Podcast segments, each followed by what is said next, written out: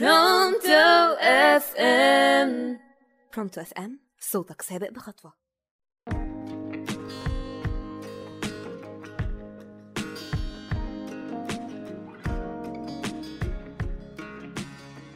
السلام عليكم ورحمة الله وبركاته. إزيكم؟ عاملين إيه؟ معاكم مصطفى محمد من برنامج ستي قالت لي. وهنقوم مع بعض على راديو برونتو FM صوتك سابق بخطوة. هندردش مع بعض شوية عن أمثلة ست وستك قالوها لنا زمان وإحنا مش مقتنعين بيها. أنا بقى دوري آجي أقنعك بيها أو ما أقنعكش على حسب المثل وموقفه معانا في الحياة. كل مرة هقول لك مثل جديد ويا تقنعوني يقنعكم بيه.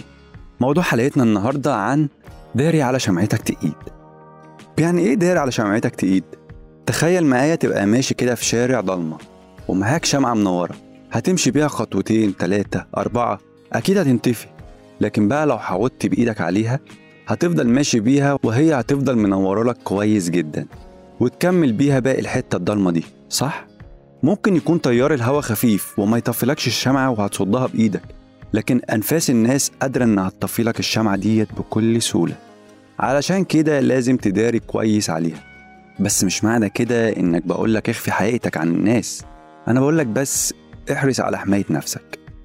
الواحد بقى بيشوف على السوشيال ميديا اللي بيسافر وبينزل صوره ديت وبيتباهى بيها ويرجع من السفر تعبان أو يمكن ما يرجعش واللي يجيب عربية جديدة وفرحان بيها ويعمل حادثة ويقعد في المستشفى بالأسبوعين واللي يجيب بيت جديد وفجأة هوب تلاقيه وقع منه كده من غير سبب.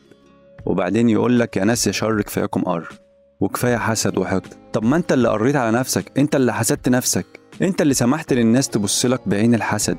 ولما تيجي تواجه حد بقى يقول لك وأما بنعمة ربك فحدث. أيوه بس أنت اللي بتعمله دوت مش مقصود بيها كده خالص بالمرة. أنت المفروض تشكر ربنا على نعمه وفضله ليك وكرمه يعني تحمد ربنا ايا كان وضعك وتبقى متأكد وعارف إنك أحسن من غيرك بكتير. ما تدعيش الشقاء والتعب وقلة الرزق. انجح واسعى ووسع من رزقك. بس في نفس الوقت خلي بالك إن في ناس بتتمنى اللي أنت فيه دوت فبلاش تزودها عليهم أكتر من كده. وهختم معاكم واستعينوا على قضاء حوائجكم بالكتمان فإن كل ذي نعمة محسود. لو عجبتكم الحلقة أو حابب تقول كلمة تكون دمها خفيف وظريف على القلب اكتب لي في comment. كان معاكم مصطفى محمد من برنامج ستي قالت لي على راديو برونتو FM.